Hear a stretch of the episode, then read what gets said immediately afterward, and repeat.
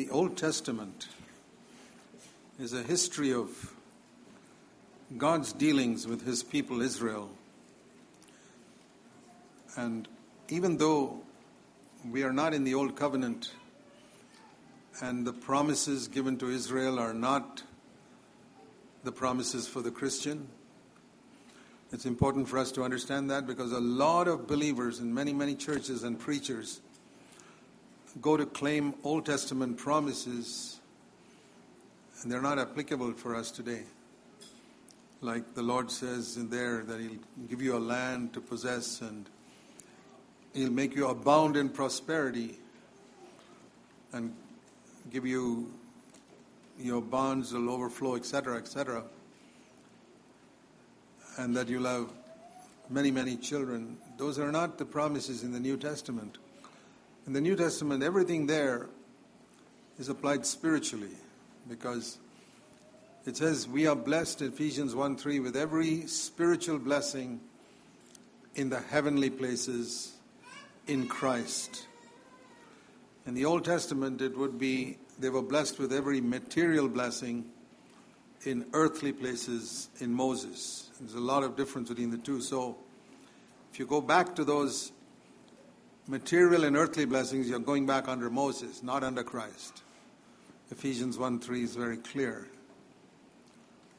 And but yet, and so we moved into the new covenant where the important thing is not even healing from sickness. There were many promises of that in the Old Testament.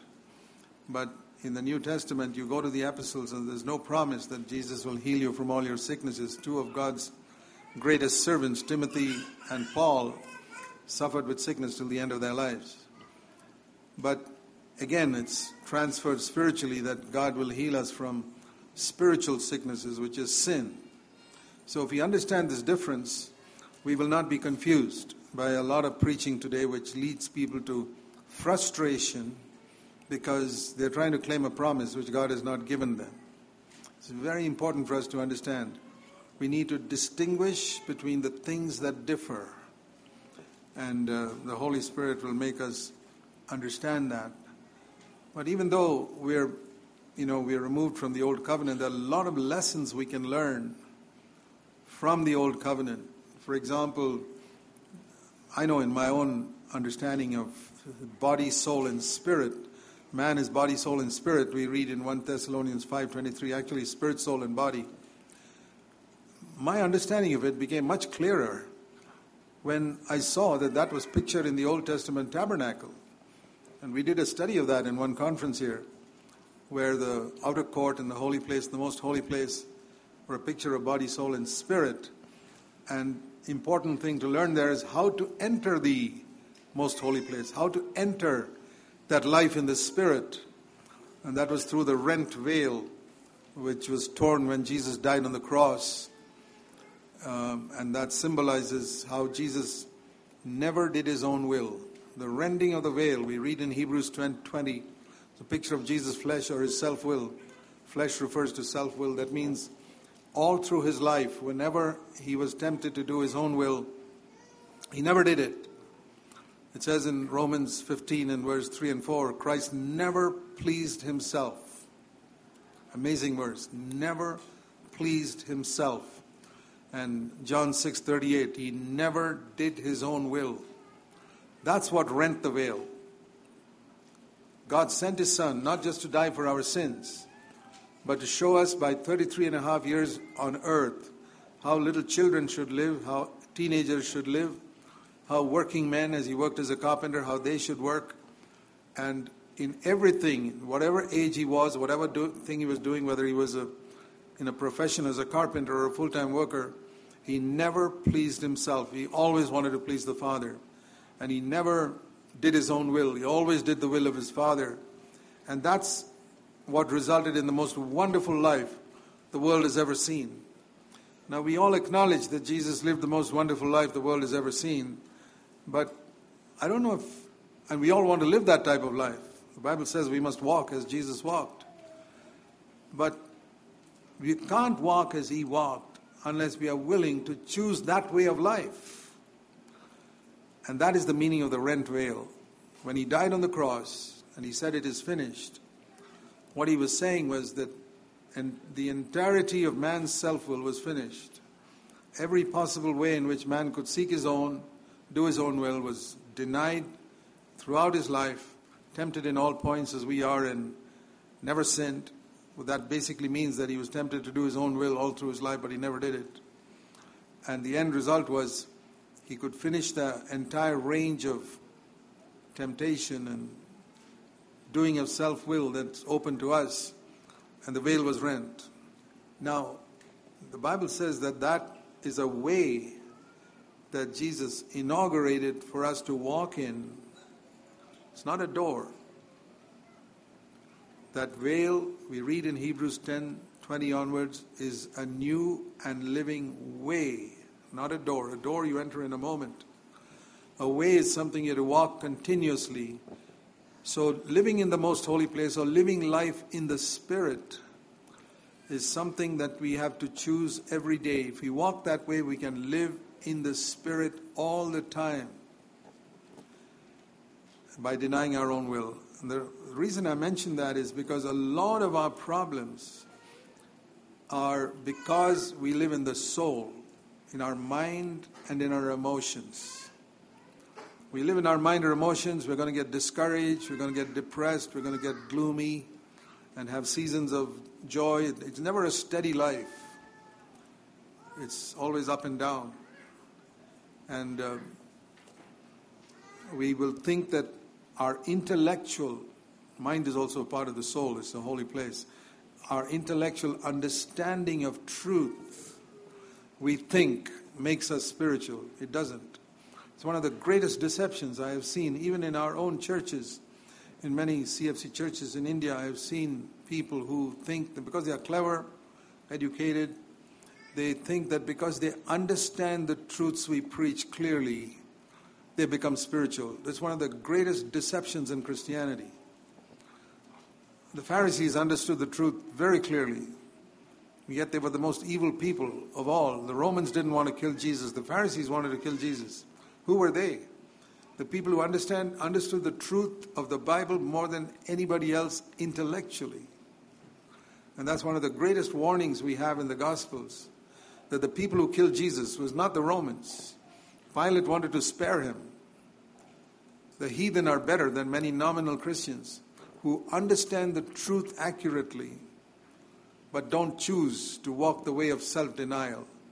And they pat themselves on the back that they're spiritual because they can understand it, or they can explain it, or they can preach it.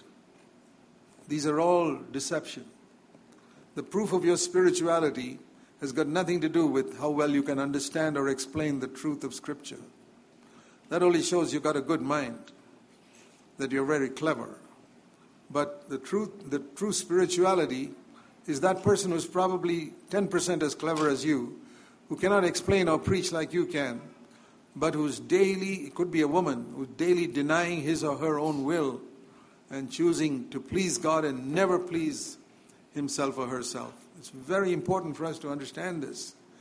Otherwise, we live in a world of delusion, imagining that we are becoming more and more spiritual because we are understanding more and more of the truth. And, you know, in our churches, we probably hear more truth than probably in any other church. The things that we learn from Scripture here, most Christians would not know. You have more knowledge of the truth than most Christians today. But it doesn't mean you're more spiritual. A lot of those people in those other churches could be far more spiritual than you because they're seeking to deny their own will, even though their understanding of truth is less. Unless we have realized this, we won't have a sober estimate of ourselves. The Bible says we must have a sober estimate of ourselves and not think of ourselves more highly than we ought to think. That's a verse in Romans chapter 12. And what that means is don't think you're more spiritual than you really are. Don't delude yourself. In um, 1 John in chapter 2, we read that when Christ comes again,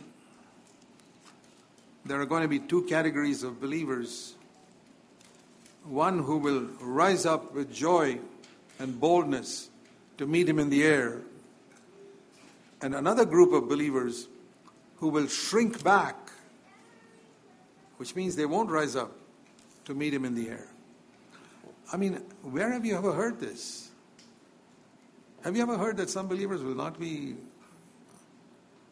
eager to meet the Lord when he comes? I mean, you don't have to believe what I say unless you see it in Scripture. Don't believe anybody who cannot show you something in Scripture. See 1 John chapter 2 and see how you understand it. Verse 28. Now, little children. Very clear that he's talking to believers. Believers who are called in verse 1 of the same chapter little children who have an advocate with the Father, Jesus Christ the righteous. Those are the little children who've been exhorted not to sin because and if you sin you have an advocate with the Father. These are not unbelievers. These are believers. Little children, verse 28, abide in him in Christ so that when he appears now there are two categories of people when he appears. One who will have boldness. Confidence means boldness. Eager to meet him. And another, second category, who shrink away in shame at his coming. Which category you, you're going to be in? It doesn't matter what people here on earth think of you, whether you're spiritual or carnal. The opinions of men, as I always say, are fit for the trash can. Throw into the trash can the opinion that every other believer here has of you. It's worth nothing, I'll tell you that. It just means if you, they have a good opinion of you, it means you put up a good front before them. So it's trash. This is what will matter in the final day. That when Christ appears, are we going to have boldness and eagerness to say, Lord, I'm ready? Not ready to go to heaven. Everyone wants to go to heaven. Is there a single person among the seven billion people in the world who doesn't want to go to heaven? I've never met a man who wants to go to hell. Nobody. The terrorists and suicide bombers, they want to go to heaven too. In fact, their religion teaches them that if you do suicide bombing, you'll go to heaven immediately. They all want to go to heaven, but it's a deception. Nobody wants to go to hell. But just like they are deceived, thinking that if I go and bomb somebody for the sake of my religion, I'll go to heaven, we can also deceive ourselves that if I understand truth accurately and go along to the right church which preaches it, I'll also be ready to go to heaven. It could be a deception. I'll be ready to meet the Lord. Not necessarily. We must go by Scripture. And if Scripture says, little children, some of you will shrink away from Christ in shame at His coming, that means the Lord comes and you don't want to meet Him because you're not ready to meet Him. There could be many reasons. You know that Jesus said that if you haven't forgiven somebody for what he did against you or against your family or whatever, maybe he cheated you, and you haven't forgiven him, you may have very good reasons for not forgiving him. But Jesus taught that God will not forgive you. It's very important to understand. The more and more I have moved among believers, I have seen clearly that there are many believers who retain grudges against others. Well, people say that was long, long ago. That's fine. But you still have a grudge against that person for what he did. And in some cases, where they even apologize to you, you still keep a grudge against that person for some reason or the other. And in most cases, they probably did not apologize to you it doesn't make a difference. What Jesus taught us on the cross was that even if they crucify you, you have to say, Father, forgive them. But they don't know what they're doing. It's really true. When a, when a worldly person hurts a child of God, they don't know what they're doing, even when they kill. You know, you think all these people who killed the apostles, they really believed that they were, they understood what they were doing? No. Can you kill a man and not know what you're doing? Jesus was not talking about they're killing him on the crucifying him on the cross. What he was emphasizing was they don't know who they are crucifying. Everybody knows that killing another man is evil. So when you say they don't know what they do, it's not about the killing of Jesus. The point is they did not know who they were killing. They were killing the Son of God. That's what he meant when he said, They don't know what they're doing. They don't know who I am. Forgive them. And it's the same when, when anyone hurts someone who's a child of God. The Bible says in Zechariah chapter 2, verse 5 and verse 8, He who touches you touches the apple of my eye. What a word. It's amazing that God says that about his wholehearted disciples. That, you know, the, your, the apple of your eye, the center of your eye, is the most sensitive part of your body. You can touch any other part of your body and you don't feel any pain. But there's one part of your body, if you touch it, it hurts so much. That's the center part of your eye. And God says in the book of Zechariah, chapter 2, that when anyone touches you, my servant, he touches the apple of my eye. So if you're a wholehearted disciple of Jesus and somebody kills you or hurts you or harms you in some way or cheats you, it's true. They don't know what they're doing because they don't know who they're doing it to. They're doing it to the apple of God's eye. And that's why we can say, Father, forgive them. They don't know what they're doing is maybe a small little thing, but they don't know who they're doing it to. They're doing it to one of God's special children. So we we have to forgive. And Jesus said that very clearly, you know, when he mentioned I mentioned this because this is one of the reasons why some people will shrink away in Christ. Think about the ex- expression we use. Some will boldly meet the Lord, and some will shrink away. And one of the factors, not all the factors, one of the factors why some people will shrink away is an unforgiving attitude or spirit towards somebody else. And the fact that it was done 50 years ago makes no difference. God lives in the eternal present tense. He doesn't live in, God has no past, present, future like we have. The Bible says a thousand years are like one day. So, what's 50 years? 50 years is like one hour. So, if somebody did some harm to you 50 years ago, God says that was just one hour ago. He did that harm to you and you haven't forgiven him. You say, Lord, it was 50 years ago. Yeah, one hour, that's all. One, one day is with the Lord is a thousand years. So uh, don't ignore grudges that you have in your heart against people who did evil to you long, long ago. Make sure. I'm not saying you have to meet them. I'm not saying you've got to go and fellowship with them. Jesus never went and met the Pharisees. He never fellowshiped with them, but he forgave them. Forgiveness is an act of your will where you say, Lord, I have forgiven that person. I say it before you. I stand before you, the judge of the universe. And I'm just like, you know, taking a vow in a court.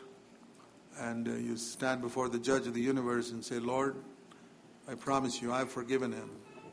I've forgiven her. And all those people, anyone that comes to my mind, you don't have to torture yourself about people you don't know.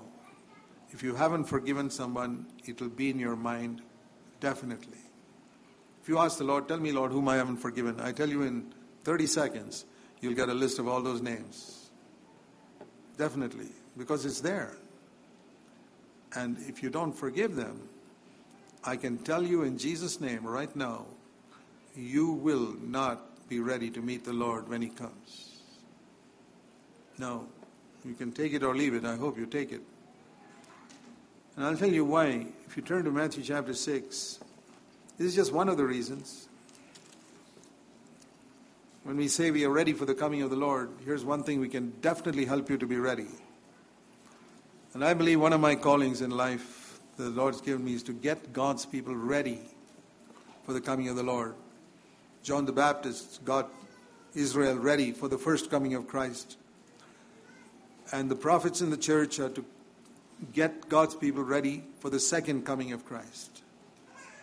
So that's why I, I, emphasize this. When the Lord taught us to pray in Matthew chapter 6 and verse 9, He taught us six requests we must pray for. One, Lord, I want your name to be hallowed on earth. Very important. It's the first thing we should be praying for. God's name will be hallowed on earth. Second, Lord, I want your kingdom to come soon. When I read of all the evil going on in the world, all the human trafficking and sexual evil, always my heart's cry is, Lord Jesus, come soon. Look at all these poor people being exploited. Come soon and bring justice and judgment on all these people who exploit others. Your kingdom come. And third, Lord, your will be done in my life, just as it is done in heaven. Total obedience like the angels. And fourth, give me my daily bread. I want to trust you to provide me a job so that I can earn my living and feed myself and my family. And fifth, forgive us my, our debts, our sins, in exactly the same way as we have forgiven others. It isn't just forgive us our sins. He could have left it like that. No. It's the one request where there's a, a description of how we want God to forgive us. In all those other things, there is no description of how God should do it.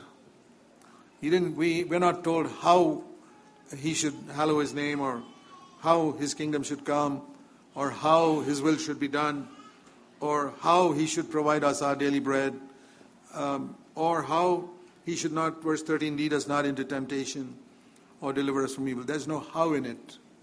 But when it comes to this fifth request, we are telling God how to do it. It's the only one of the five requests where we are specifically telling God, This is the way I want you to forgive me. I don't tell him how to hallow his name. I don't tell him how to deliver me from evil. He knows how to do it. I don't even tell him how to give me my daily bread. But I do tell him how to forgive me. Lord, I want you to forgive me exactly like I have forgiven that person and the other person, and other sister, and that other woman, and that other man, and those other people, and some of my family members and relatives, and that boss at work many years ago, and all these other people, Lord, I want you to forgive me exactly like I have forgiven all those people. Now ask yourself is that the way you want God to forgive you? Really? You say, No, I want God to forgive me freely. Well, He'll do that if you forgive all those others freely. Because that is the request. Forgive me exactly like I have forgiven others.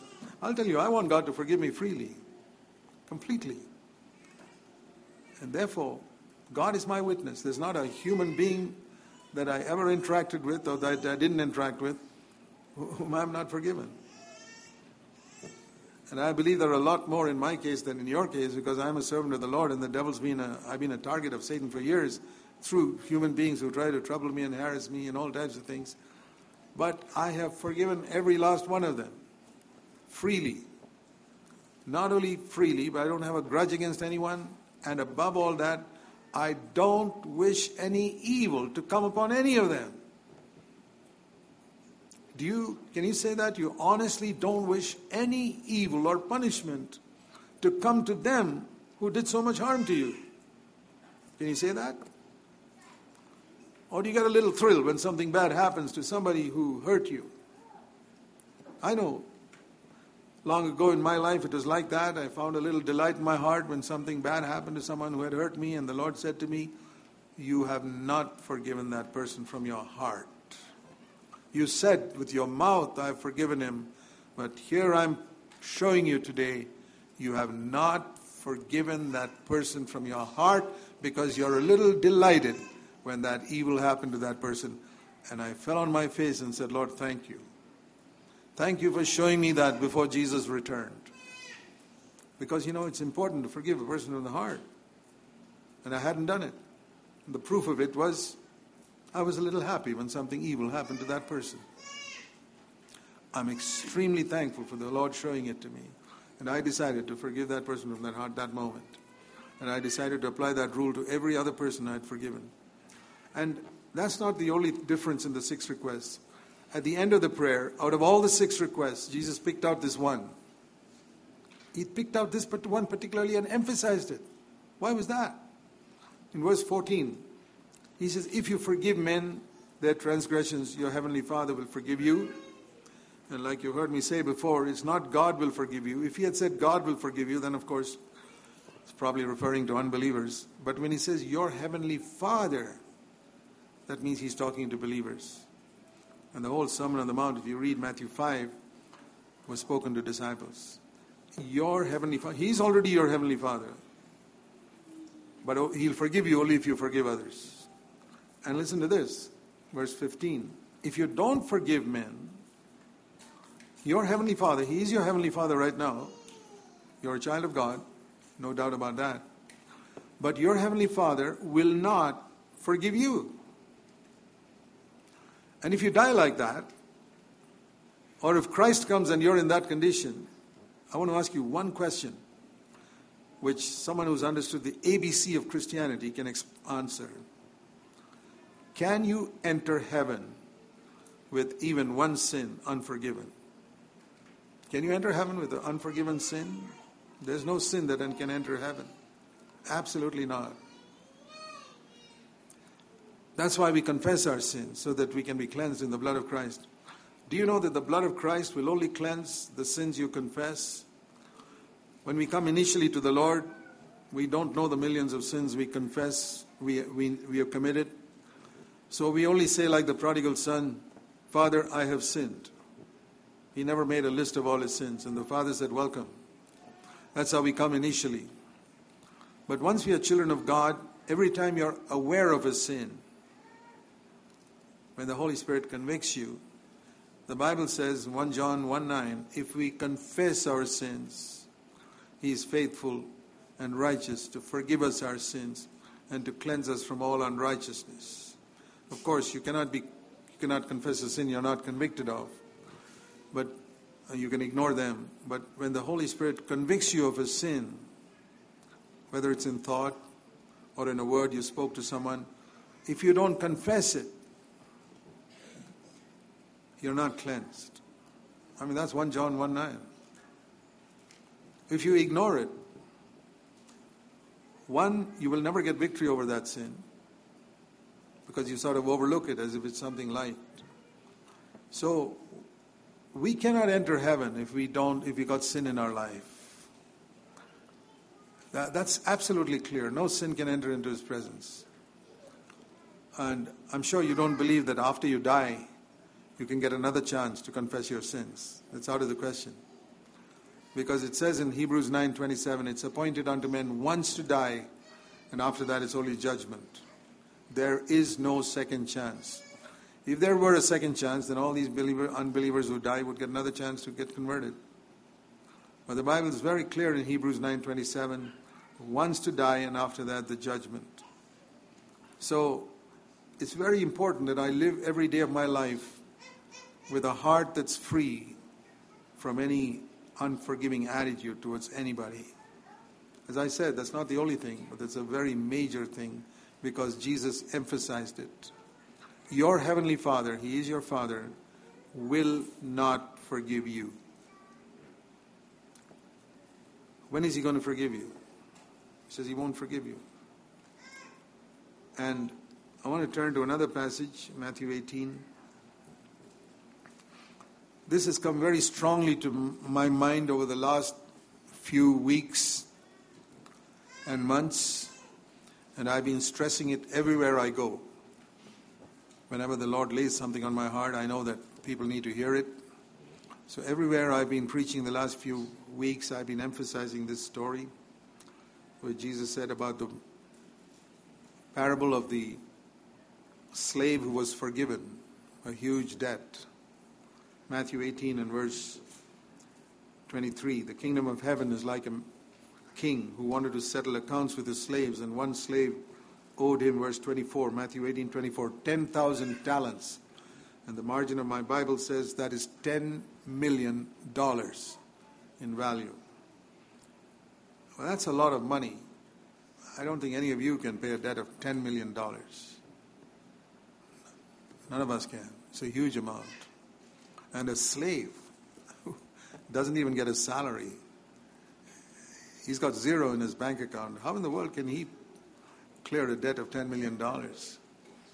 So, what does he say? He says, Have patience with me. I'll try and repay it. I'll work hard and do extra work. The king was sorry for this slave and said, Okay, you're forgiven. Verse 27. What a merciful king to forgive $10 million. What a merciful king. That slave went out, it says, and found another slave who owed him, and the margin of my Bible says a hundred denarii was a hundred days' wages. And I presume 2,000 years ago, a day's wage may have been about $1 a day. 2,000 years ago is a lot of money. So a $100, it's not a small amount. It's quite a large sum. It's a 100 days' wages. And it's not something the slave could easily let go. But when he compared it to what he owed the king, it was a drop in an ocean. And you may also say, what that guy did to me was not something I can easily ignore. It's a serious thing he did. The way he slandered my children and the way he did evil to my children, it's not something I can easily ignore. Okay. It's a large amount, $100. But as I said, it's a drop in the ocean compared to what God forgave us. So the point of that story is whenever you think of someone who owes you who owes you in the sense that he's done harm to you, compare it with the evil you did against God, all the sins, and I, I don't believe many of us see the gravity of sin. Many sins which we take lightly, we will discover when we stand before the Lord, are very, very serious. When you're far away from God, you don't see the seriousness of many sins. The closer you come to God, you see the seriousness of trivial little selfish acts and words, uh, which made a man like Paul would come close to the Lord, say, Lord, I'm the chief of sinners when I think of all the things I did wrong the holiest man on earth, Paul, felt he was the chief of sinners because he had come so close to God and see the, seen the gravity of little, little things which most Christians took lightly. So when we discover, when we stand before the Lord one day, we will be amazed how serious and how grave were the sins that God forgave us. And the debt we owed him was immense. And we'll see that what Christ paid for us on the cross was a fantastic debt that we could never, never have paid in our entire lifetime. Eternal hell is a price for our sins we have committed, and we are forgiven. I was telling someone the other day who felt a believer, who felt he deserved to be treated better by another believer I said, Do you know what you really deserve? If you ask God to give you what you deserve, it's hell. Go to God and say, Lord, give me what I deserve hellfire. Anything better than hellfire is better than what we deserve. So I was telling him, don't ever think somebody should have treated you better than that. You deserve better. You deserve hellfire. And if you got anything better than that, be thankful. But it's a proud, arrogant man or woman who thinks he deserves better treatment than from others. How dare that person treat me like that? How dare my wife talk to me like that? Who in the world do you think you are? Are you one, you really believe that you're a hell deserving, wretched, filthy, good for nothing sinner? I'm convinced about this. that many Christians have never seen, even once in their life, that they're good for nothing, rotten, wretched, hell deserving sinners. And God showed that to me, even though I never murdered anybody. I didn't commit the gross sins that people uh, commit, and yet I realized when I came before God that I was good for nothing, rotten, hell deserving. Make take every adjective you can think of, and that's true of me.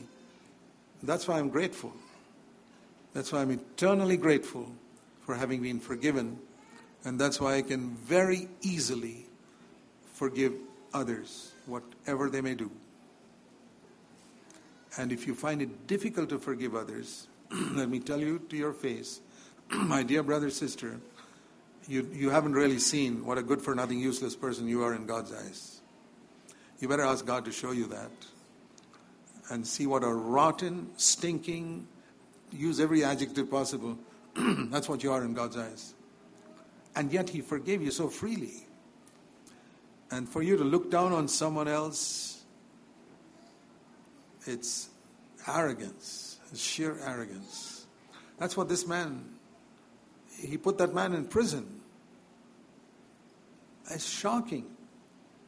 Now, the serious thing I want to mention here is that when the king heard about it, he called him back. And here is an amazing thing which is not taught in any other passage of Scripture. It's very important to learn it.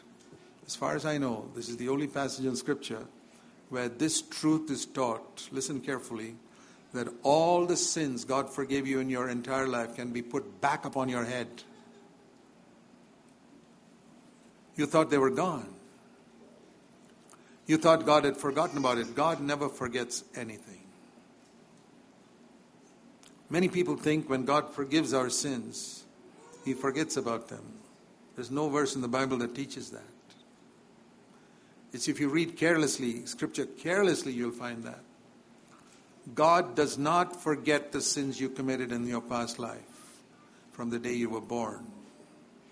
He knows every one of them, even after He forgives you. What He does say, read carefully, Hebrews 8:12 is, "I will not remember your iniquities." That's a choice. I choose not to remember. When you come before me, I will not remember your iniquities. I choose not to remember them. That's different from forgetting. I'll tell you why it's impossible for God to forget. I remember the sins I did 60 years ago as an unconverted person. Is my memory better than God's? that I can remember what I did 60 years ago, but God can't remember it? I got to be stupid to think that. If I can remember it, you can be pretty sure God can remember it too. But he says, I choose not to remember you because you have repented and you come to me and you've asked God to ask me to forgive you. The Lord says, I choose not. And so I can stand before God honestly, and God looks at me as if I had never committed a sin in my entire life. That's what gives me tremendous boldness. And you can come like that before God too. As if you had never sinned in your whole life. Because God says, I choose not to remember.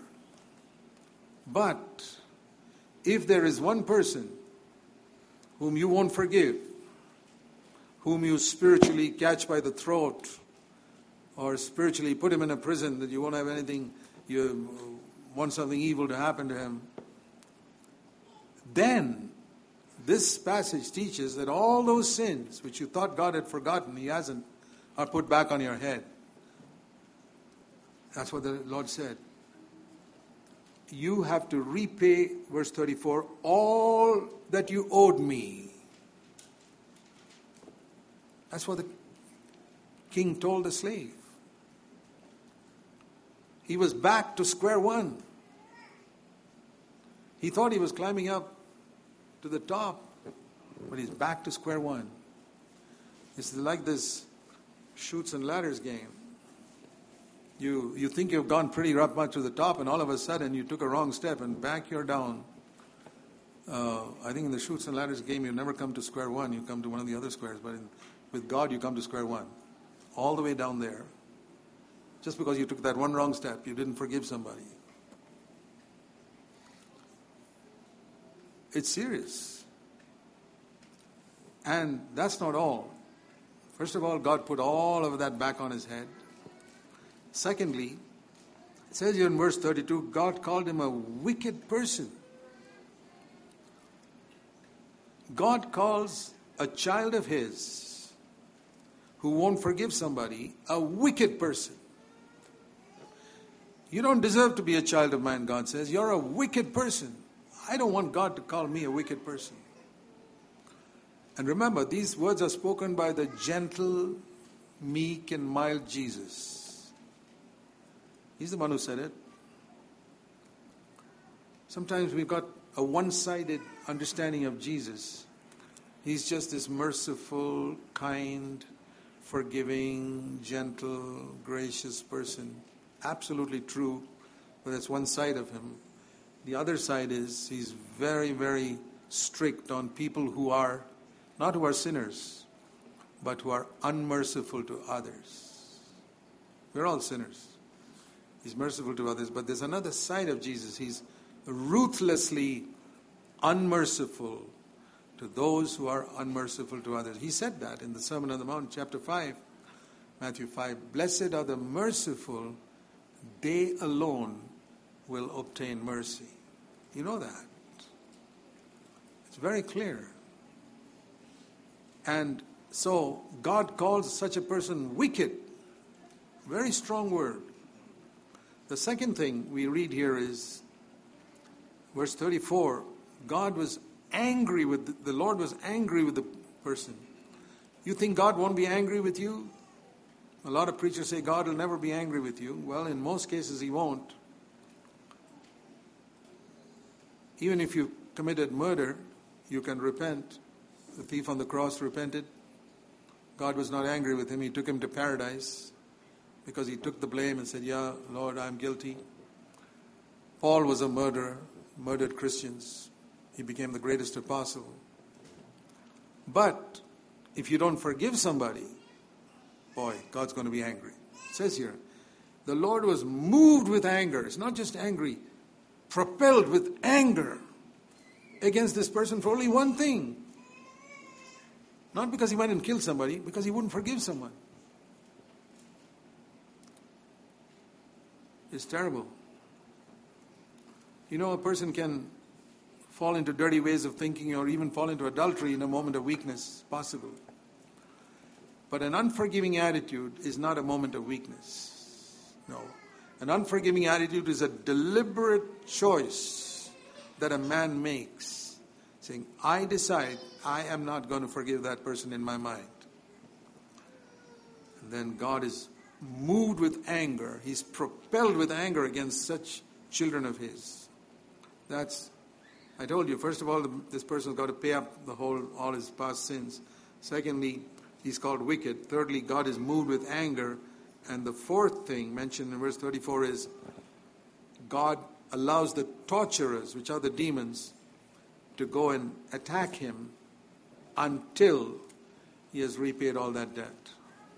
I mean, this is Jesus. This is the meek and mild Jesus saying, what does he say? He handed him over to the torturers, verse 34. The torturers are the demons. That means they make you sick in some way. Do you know there are sicknesses that believers get that they'll never be healed from with any amount of injections and pills and treatment? They'll be healed when they forgive somebody. And you say, does you mean the Lord will do that? God will do that to me? Okay, read the next verse. Exactly in this way will my heavenly Father do to you. Heavenly Father, not God. Heavenly Father will do to you, not if you fall into adultery, but if you don't forgive somebody from your heart. How many times in your life, my brothers and sisters, has somebody taken pains to explain this parable in detail to you? Or have you meditated and studied this parable in detail? You know how the devil wouldn't like want you to study all these things? He wants you to be with him for eternity, the devil. No wonder. I've hardly found I'll tell you this, I was a Christian for before we started CFC I was a Christian for 16 years, born again, defeated, most of the time defeated, discouraged. But I used to go to a good church. I went to a brethren assembly where they studied God's Word. There's no church in the world that emphasizes the Bible like the brethren. But I never heard one sermon on this parable. In all the years I was there. Never. I said, why, why are these left out? They taught me about the tabernacle and about forgiveness and how we are justified and accepted and all that, but they never told me that if I don't forgive others, I won't be forgiven. That if I don't forgive others, God will call me wicked, He'll be angry with me, He'll release the demons on me and put all my sins back on my head. I never heard that. But I thank God that I discovered these things. And if people are, I believe that if God allows you to hear it, it's because He loves you. He sincerely loves you and wants you to have His best. That's why He allows you to hear this message. And um, I remember one, in case you haven't heard this mentioned before, let me repeat it for those who haven't. About uh, 37 years ago, there was a very well known musician and evangelist in India, very famous, uh, who one day he came to our small, despised house church. We were meeting in our house in those days, 1980. We didn't even have a building. We were just a small group of maybe 40 people meeting in our house. And this guy, who's so well known and famous, came to our church. I was wondering why he came. And he said, Well, Brother Zac, I've heard some of your messages and I feel God asked me to come here. Okay. And uh, when he, he, he was a wonderful accordionist, he played before the Queen and King and all of England and all that. Um, so when we had a conference, I asked him to play the accordion. He said, No, I won't play. I've come here to listen to the Word of God. And he sat there, just like in the crowd. Two years later, he was dying. And he was in a hospital in another town. I, he called on me to please come, and I took a flight and went there. And I went to his bedside in the hospital. And he said, Brother Zac, I've served God for 20 years in India, full time. And there are so many pastors who said so many lies about me. And did so much evil to me, and I was so bitter against all of them. Uh, I never manifested. My heart was full of anger against all of them. And only when I came to your church two years ago, I heard for the first time that if I don't forgive others, I will not be ready to meet the Lord. And I took it seriously. And I want to say to you today, Brother Zac, that I have forgiven every last one of them. I'm ready to meet my Savior. He died the next day. Then I knew why God sent him to our church two years ago. All his fame as an evangelist and musician would not take him to heaven. I told his wife after he died, Isn't it good that he didn't go to heaven as a musician and a famous evangelist, that he went to heaven as a repentant sinner who had forgiven everybody and wanted to be a disciple of Jesus. I'll never forget that. And where God sees someone, I believe God saw the sincerity of his heart and brought him to hear the very message he needed to hear. And a lot of others, maybe God sees them, they are not sincere, so they never hear it you are sincere. God's allowed you to hear a very important message so that when Christ comes again, with boldness, you can say, Lord, I'm ready to meet you. My heart is clear. Every sin that I know, I have confessed to you, and your blood has cleansed me. And I've forgiven everybody that I know. So I want you to do something. I want you, with an act of your will, Forgive every person who comes to your mind right now that you have not forgiven. And make sure that you don't forget what you heard today. That if ever between now and the coming of Christ, I don't know how many years that'll be, if ever, ever, that unforgiving attitude comes back into your mind, just release that person immediately And you can come to a life, I'll tell you, because uh, there were times in my life when I had this unforgiving attitude too, and I was not ready to meet the Lord God had mercy on me. But I can say today, I live in another realm today. I live inside the veil in the most holy place where my will is not important. I don't, you know, why is it we don't forgive someone? I'll tell you. We get a certain pleasure out of not forgiving that person. Why do people go after sex? There's a pleasure in it. Why do people go after money? There's a pleasure in getting a lot of money. Why do people eat any type of food which they like? There's a pleasure in it. Why is it you don't forgive somebody? Whether you believe it or not, there is a pleasure in it. We never do things that hurt us. You won't go cut yourself with a knife because that hurts you.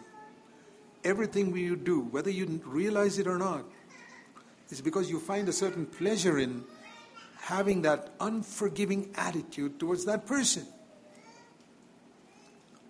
And you got to hate it. You got to put that self of yours out of the throne of your life and put it to death and put Christ there.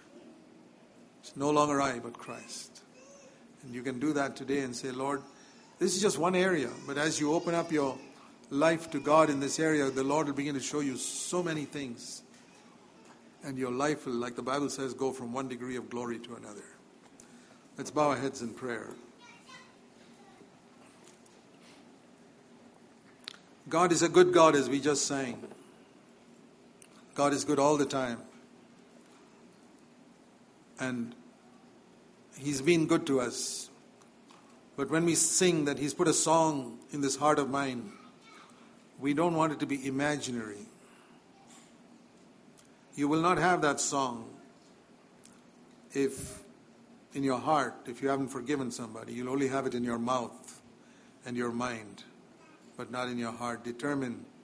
Right now, as you're bowed before God, say, Lord, just show me there's anyone I haven't forgiven. Right now, is anybody in this church, perhaps, uh, you got a grudge against? You wouldn't think there is, but perhaps there is.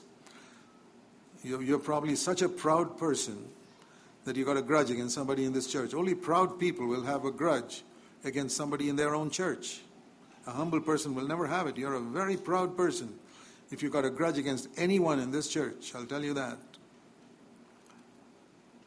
Say, Lord, I forgive. Begin there. Begin in your own church and then begin with your relatives and then go to your former bosses and the people you worked for and work for today. Say, Lord, I want to forgive. And uh, neighbors and whoever you can think of. Say, Lord, I want to forgive every one of them. You have forgiven me so much. And if you find it difficult to forgive someone because they did so much harm to you or your family, then ask the Lord to help you. His Holy Spirit is there to help you to forgive that person from your heart. We want to mean business with God before we move on. There are wonderful things God has in store for us, but we have to get past this hurdle before we possess those things which God has for us. And perhaps this is the thing that's blocked the channel so that you couldn't be filled with the Holy Spirit. Even though you prayed for years to be baptized in the Holy Spirit, nothing happened. You claimed it by faith and nothing happened. But nothing will happen because there's a block in the channel. But you're clearing it today. You're getting rid of it. And the floodgates of heaven will be open over your life and your life will be entirely different.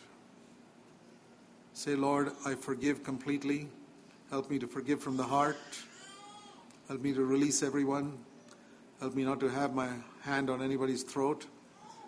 And be merciful to me because I've been extremely unmerciful to others. But I want to change today. Please help me.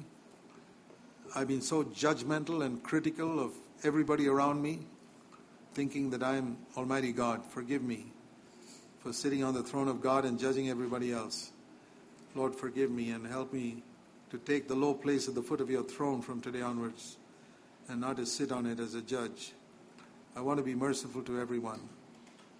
Please cleanse me from my unmerciful attitude. I humbly ask.